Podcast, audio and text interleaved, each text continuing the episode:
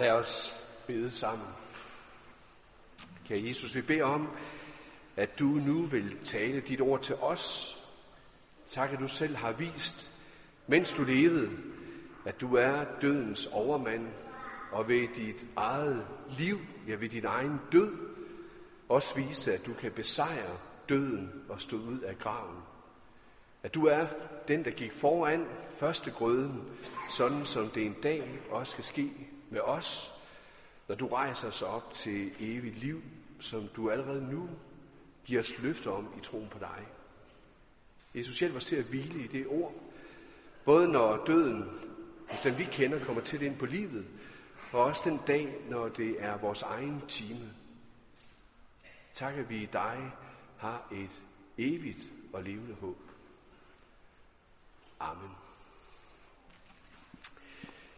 Vi vil rejse os igen, og så vil vi lytte til dagens evangelium, som evangelisten Johannes skriver. Mange jøder var kommet ud til Martha og Maria for at trøste dem i sorg over deres bror. Da nu Martha hørte, at Jesus var på vej, gik hun ud for at møde ham, men Maria blev siddende inde i huset. Martha sagde til Jesus, Herre, havde du været her, var min bror ikke død. Men selv nu ved jeg, at hvad du beder Gud om, vil Gud give dig. Jesus sagde til hende, din bror skal opstå. Martha sagde til ham, ja, jeg ved, at han skal opstå ved opstandelsen på den yderste dag. Jesus sagde til hende, jeg er opstandelsen og livet. Den, der tror på mig, skal leve, om han end dør. Og enhver, som lever og tror på mig, skal aldrig i evighed dø. Tror du det? Hun svarede, ja herre, jeg tror, at du er Kristus, Guds søn, ham som kommer til verden. Da hun havde sagt det, gik hun tilbage og kaldte ubemærket på sin søster Maria og sagde, Mesteren er her og kalder på dig. Da Maria hørte det, rejste hun sig straks op og gik ud til ham. Jesus var endnu ikke kommet ind i landsbyen, men han var stadig der, hvor Martha havde mødt ham. Jøderne, som var inde i huset hos Maria for at trøste hende, så, at hun hurtigt rejste sig og ville ud. De fulgte efter hende, da de mente, at hun gik ud til graven for at græde der.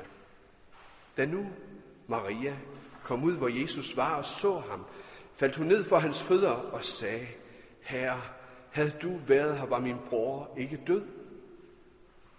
Da Jesus så hende græde, og så de jøder græde, som var fuldt med hende, blev han stærkt opragt og kom i oprør og sagde, hvor har I lagt ham? Herre, kom og se, svarede de. Jesus bræste i gråd. Der sagde jøderne, se, hvor han elskede ham. Men nogle af dem sagde, kunne han, som åbnede den blindes øjne, ikke også have gjort, at Lazarus ikke var død?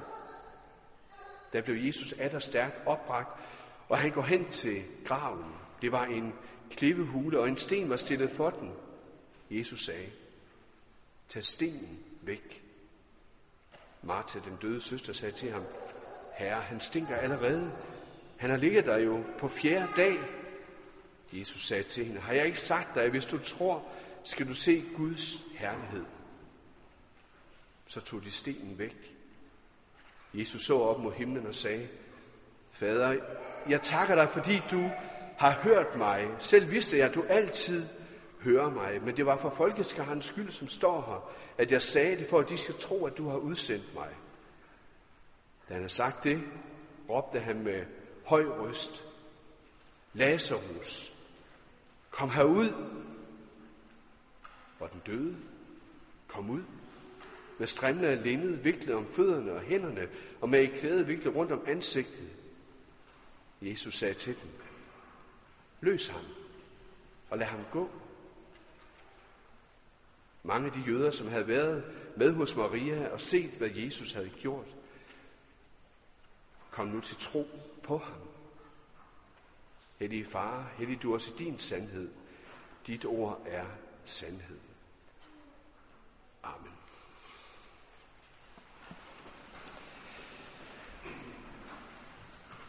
Som sagt, så kaldes denne søndag, synes jeg, med god grund, efterårets påskedag. Det er en søndag, som forkynder Jesu magt over døden. Den kaldes også dødens søndag, netop fordi vi også her ved efterårstid mindes, at vi er forgængelige og at vi skal dø. Men midt i dette er budskabet også til os, at døden ikke har det sidste ord. Der er et håb. Der er, så at sige, mere end død og forgængelighed. Vi hører her om et møde med Jesus og de sørgende, en grav og den døde, og hvad det er, Jesus han er kommet her for at gøre. Det er nærmest som når lyset det prøver at klemme sig ud af alle mulige skrækker, sprækker og huller, der kan findes. Og så står det malende tilbage, at Jesus bestemmer over døden. Det fortælles om en kendt amerikansk evangelist fra 1800-tallet, Moody. Han skulle forestå en begravelse og satte sig ned for at studere de fire evangelier, for at finde ud af, hvad sagde Jesus egentlig selv i mødet med døden. Og Motti han søgte så at forgæves, fordi de begravelser, Jesus deltog i, de endte hver gang med, at den døde opstod. Ja, Jesus datter, ingen søn i nejen, og som nu her i dag, Lazarus. Jesus, det der ligger nærmest i ham, han reagerer stærkt imod døden. I den forstand vil han ikke have den med at gøre og få udstillet, at i hans verden, der er døden en fjende, som han er kommet for at besejre. Og her i dag, i det evangelium, vi har lyttet til nu, der hører vi om Lazarus, som Jesus opvækker fra de døde. Hans grav kan man stadigvæk møde den dag i dag. Jeg står som et minde på østsiden af Oliebjerget i Jerusalem. Godt nok lidt besværligt gjort af en mur, der er der i dag, men hvor man faktisk kan komme ned og stå i den grav. Hvis man går lidt ned i højde, så kan en som jeg også godt komme ned og se, at her, der lå Lazarus. Her blev han kaldet ud af graven. Graven står der i dag stadigvæk som et vidnesbyrd om den begivenhed, vi lige har hørt. Betydningen af Lazarus' navn kan måske også sige noget til os. For hans navn betyder egentlig, hvem Gud hjælper, eller den, hvis hjælp er Gud. Og det var netop Lazarus' situation. Han havde brug for en redningsmand, en hjælper i den situation, som han lå i. En, der kunne hjælpe, en, der kunne udfri, en, der kunne frelse ham. Lytter man i dag sådan rundt omkring i det, man kunne kalde den brede befolkning i vores samfund, så kan min oplevelse nogle gange være, at de fleste de har forsonet sig med tanken om døden. Og måske netop derfor ikke har brug for en redningsmand. Så vi læste her i, i går, tror jeg det var i Christi Dagblad, en der også siger, at han håber virkelig ikke på, at der er noget efter døden, for han ved ikke, hvad han skulle stille op med det, hvis det var der. At døden gerne må være det sidste Men alligevel så er døden en eller anden form for uundgåelig virkelighed, som bare bør accepteres. I de senere år er man gået lidt nogle andre veje. Der er man begyndt at tale om døden.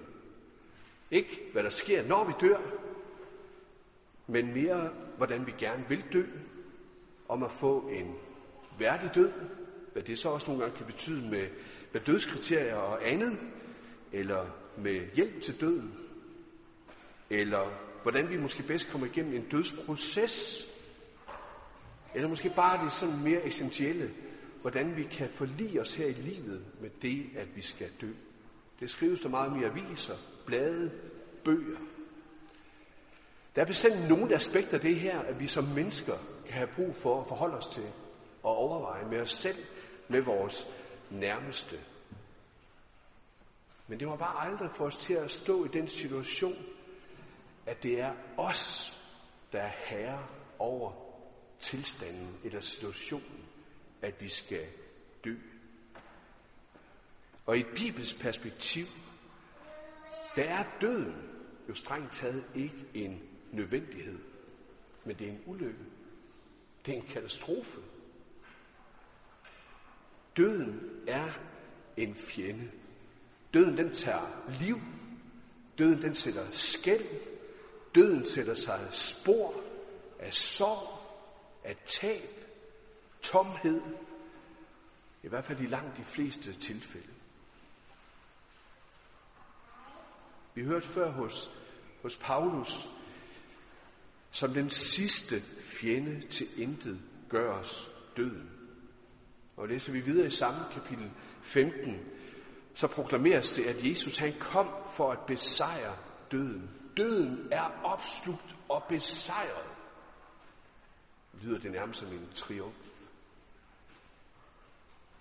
For med troen på Jesu opstandelse fra de døde og håbet om vores opstandelse fra de døde, når han kommer igen, der kan tonerne nærmest komme til at lyde triumfalistisk i mødet med døden.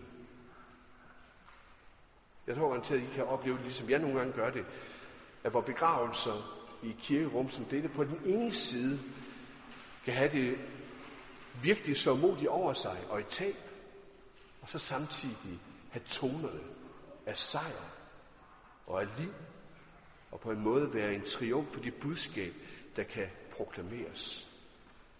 Det kristne håb, det har en tyngde, det har en bundklang om noget håbefuldt, som kan være med til at give trøst og fred ind i sindet.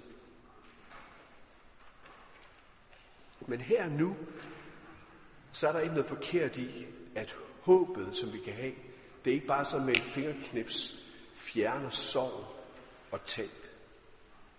Vi lever i en dobbelthed. Ligesom vi måske kan være glade for livet, det er jeg selv. Jeg håber, jeg bliver en gammel mand, der kan se mine børn vokse op, nyde livet med min kone og hvad Gud giver mig på vejen. Så i den forstand, der er jeg bestemt ikke klar til at dø. Og så alligevel, så længe jeg ser også efter en dag og skal se Jesus og være sammen med ham. Det at leve i den dobbelthed eller spænding, det kan for en kristen egentlig være meget naturligt. Eller i hvert fald, jeg ved ikke, om man kan sige, det er naturligt, men der er i hvert fald ikke noget unaturligt i, at man kan have det på den måde.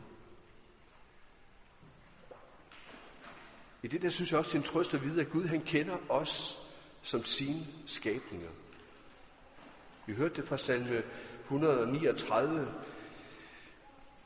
eller måske en anden salme, en morgensalme, vi kender med Ingemands ord, når han siger, den kære Gud og skaber, den mindste ormen nær, han føder fugl og markens lille klæder. Dog, menneskenes børn har han allermest kær.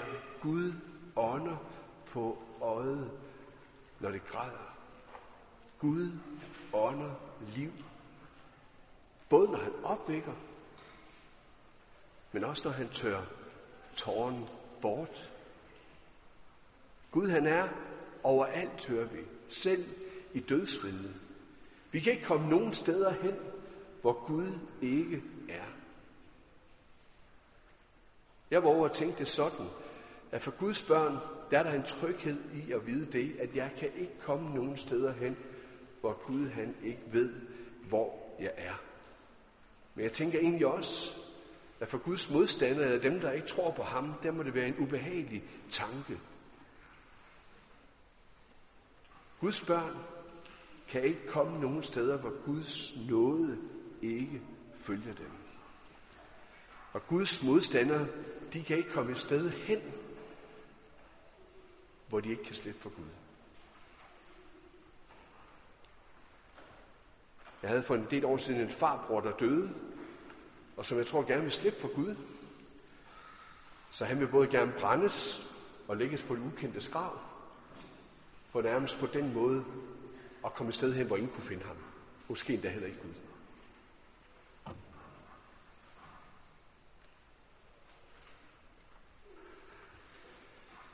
Vi hører om et par steder, at Jesus han græder. Gud græder. Også han kender til vrede, til sorg. Lazarus var en god ven. Ligesom Jesus han havde en dyb venskabsrelation til de to søstre, havde han det også til Lazarus. Der er der ikke noget i teksten, der ikke tyder på, at Jesus i hans eget hjerte også var fyldt af smerte over, både at Lazarus var død, men egentlig også, at de mange i skaren ikke kunne tro på hans ord om, at han havde og har al magt, både i himlen og på jorden, og også over døden og livet. Midt ind i alt det, der tror jeg faktisk ikke, at det er et spil for galleriet, når der står, at Jesus han græder. Som sand Gud, som sandt menneske, der kender han til livet fuldt ud, og derfor kender han også til alle de situationer, vi kan komme i, hvor vi oplever, at det kan være vanskeligt. Og han er der på ægte vis. Og så kan man lige overveje, er der ikke noget underligt i den situation? Vidste Jesus ikke på forhånd, at Lazarus skulle dø? Vi har sådan et skyggen lidt af Lazarus, at han var en måske kronisk syg mand, hvor det nærmest bare gik ned ad bakken, og man tænkte, en dag så dør han. Og det gjorde han. Hvorfor greb Jesus ikke ind noget før? Og hvorfor græder han, når han alligevel ved, om nogle få minutter, så opvækker han af de døde?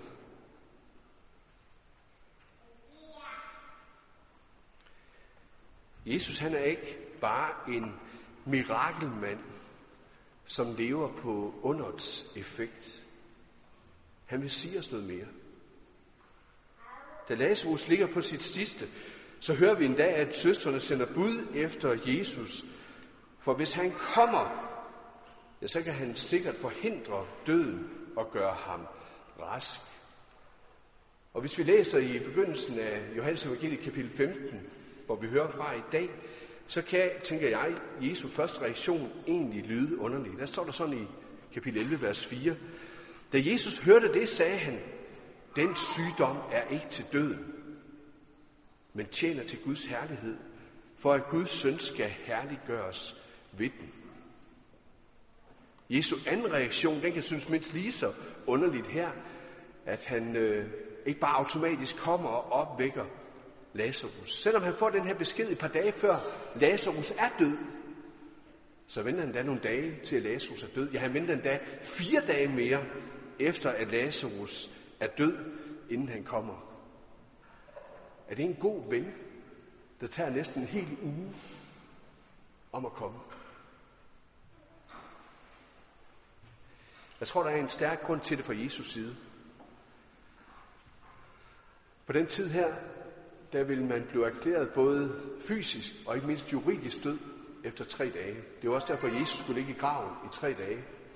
Han kunne så set have stået op igen næste dag, hvis det skulle have været. Men det skulle ikke siges, at han ikke var både fysisk og juridisk død. Og så trækker Jesus den lige til fjerde dagen. Der var ingen, der skulle være i tvivl om, at Lazarus er stendød. Og at juridisk vil han være død.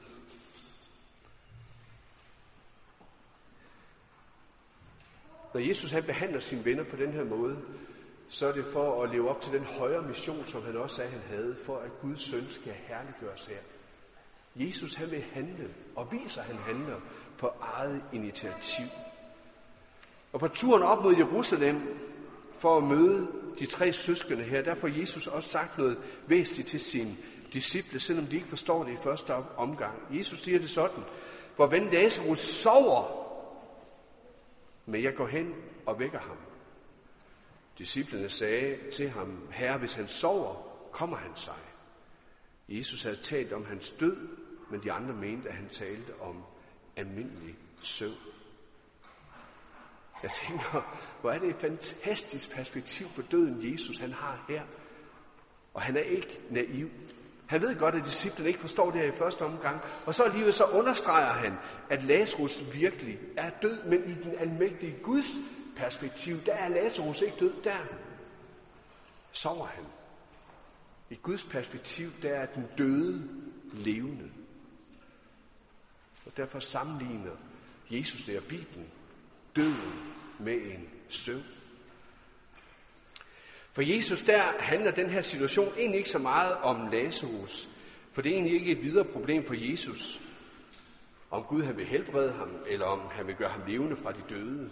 I den forstand kommer det egentlig meget ud på et. Nej, Jesus han vil vise med den her tegnhandling, hvem det er, det handler om, og hvem han er. at hans ord er troværdige. At han er sendt fra Gud og skal herliggøre som Guds sendebud til denne verden med budskabet om frelse, om liv, om håb. Og også om, at enhver, som tror på ham, ikke skal fortabes evigt bort fra Guds ansigt og være under Guds fred, men have evigt liv og fællesskab med Gud på den nyskabte jord efter opstandelsen på den yderste dag til evig tid. Og derfor, ligesom Maria og Martha, så må du også vide, også når det gælder døden og nogle gange vores kære, Jesus kommer aldrig for sent. Jesus kommer aldrig for sent. Sådan møder han Martha og Maria i deres sorg. De er ærlige og udøser deres hjerte i tillid og med håb, skuffelse og klage. Men begge er de fyldt med det. Herre, havde du været her, var vores bror ikke død. Jesus han taler både med dem, han taler også til dem. Han viser dem omsorg. Og på den måde så står Jesus også frem som en helt anden, end en rabbin ellers vil gøre på Jesu tid. Særligt det med at tale til kvinder på den måde, og tale bare med dem. Og i den samtale hører vi så Martha, der kender sit gamle testamente godt, siger, at hun tror på, at der er en opstandelse en gang på den yderste dag. Men ikke nu. Men Jesus gør det helt overraskende, at den opstandelse på den yderste dag, som hun hører Gamle Testamentet tale om, kobler han nu sammen med, hvad der sker med ham, der hvor han er nær. For opstandelsen er egentlig en person. Og når han er nær, så er opstandelsen til liv, til evigt liv, det os. Jesus er opstandelsen og livet. Jeg er opstandelsen og livet, siger han. Det vil ham alene det sker. Opstandelse til evigt liv bliver kun virkelighed for den, som tror på Jesus. Jesus han har også magt til at opvække fra de døde her i tiden, når og hvis han vil. Sådan som han gjorde det dengang, sådan som det også sker også op i vores tid, hvis det tjener det formål at herliggøre ham. Bagefter hører vi ikke så meget om, hvordan de døde havde det i døden. Egentlig er det ikke så interessant. Heller ikke i bibelsk perspektiv. Det handler om at herliggøre Jesus.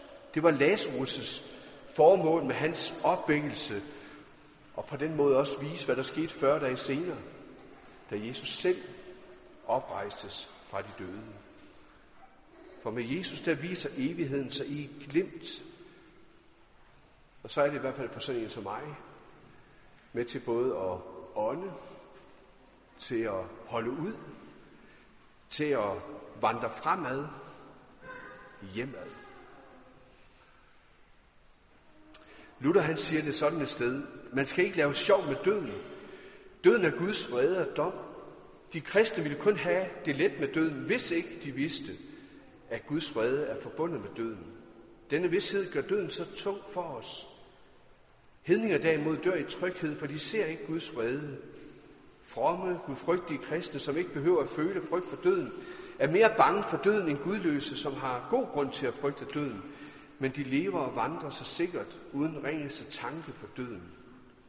At dø, det er at falde i den levende Guds hænder.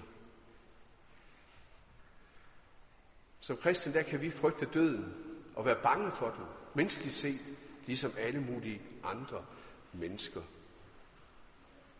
den rammer os på et tidspunkt uden anseelse. Men vi har også et håb, der kan give længsel mod døden, fordi vi ved, at døden også er indgangen, en port ind til evigt liv sammen med Jesus. Der er så at sige døden et lag mere, som de kristne har set.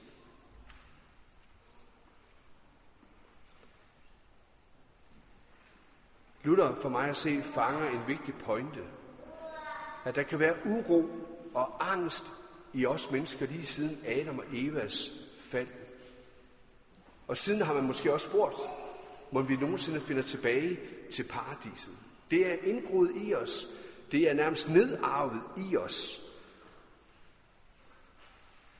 Men i dag er det så meget støj, at mange slet ikke stiller sig selv det spørgsmål, eller skubber det ud i periferien.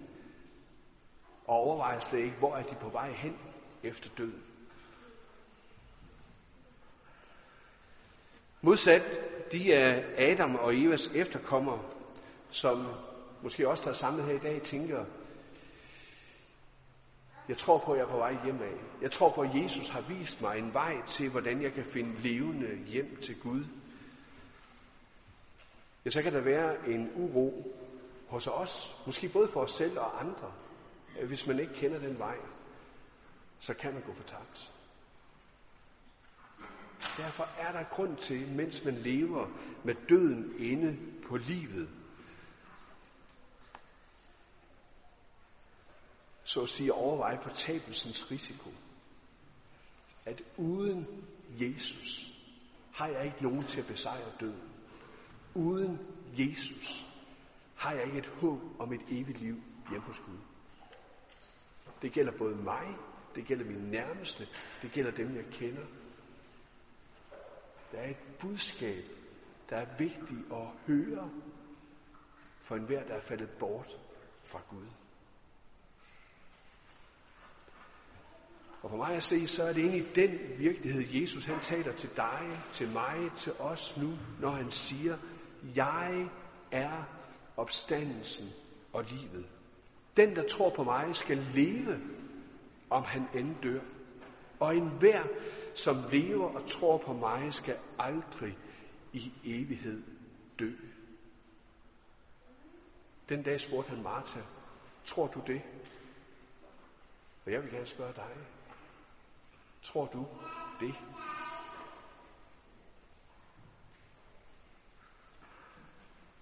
Og så til afrunding.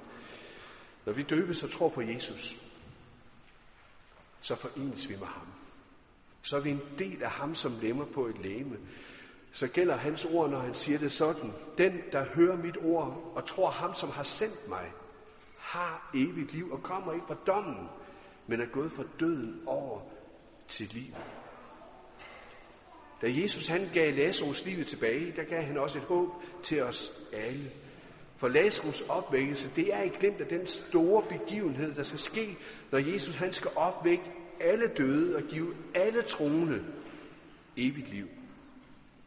På den måde så gør Jesu løfter også Lazarus' opvækkelse til et pant eller til et forskud på livets opstandelse en gang. Jesus han kommer ikke for sent her. Han er der på hele vores livsvandring. Han er der Både når jeg skal dø, når jeg er i døden, når jeg skal kaldes ud af graven. Jeg er opstandelsen og livet. Den, der tror på mig, skal leve, om han end dør. Og enhver, som lever og tror på mig, skal aldrig i evighed dø. Tror du det? Ære være faderen, som har skabt os. Ære være sønnen, som har frelst os. Ære være Helligånden, som gør dette levende for os. Amen. Vi vil rejse os, og så vil vi med apostlen tilønske hinanden, hvor Herre Jesu Kristi nåde, Gud, hvor Faders kærlighed og Helligåndens fællesskab må være og blive med os alle. Amen.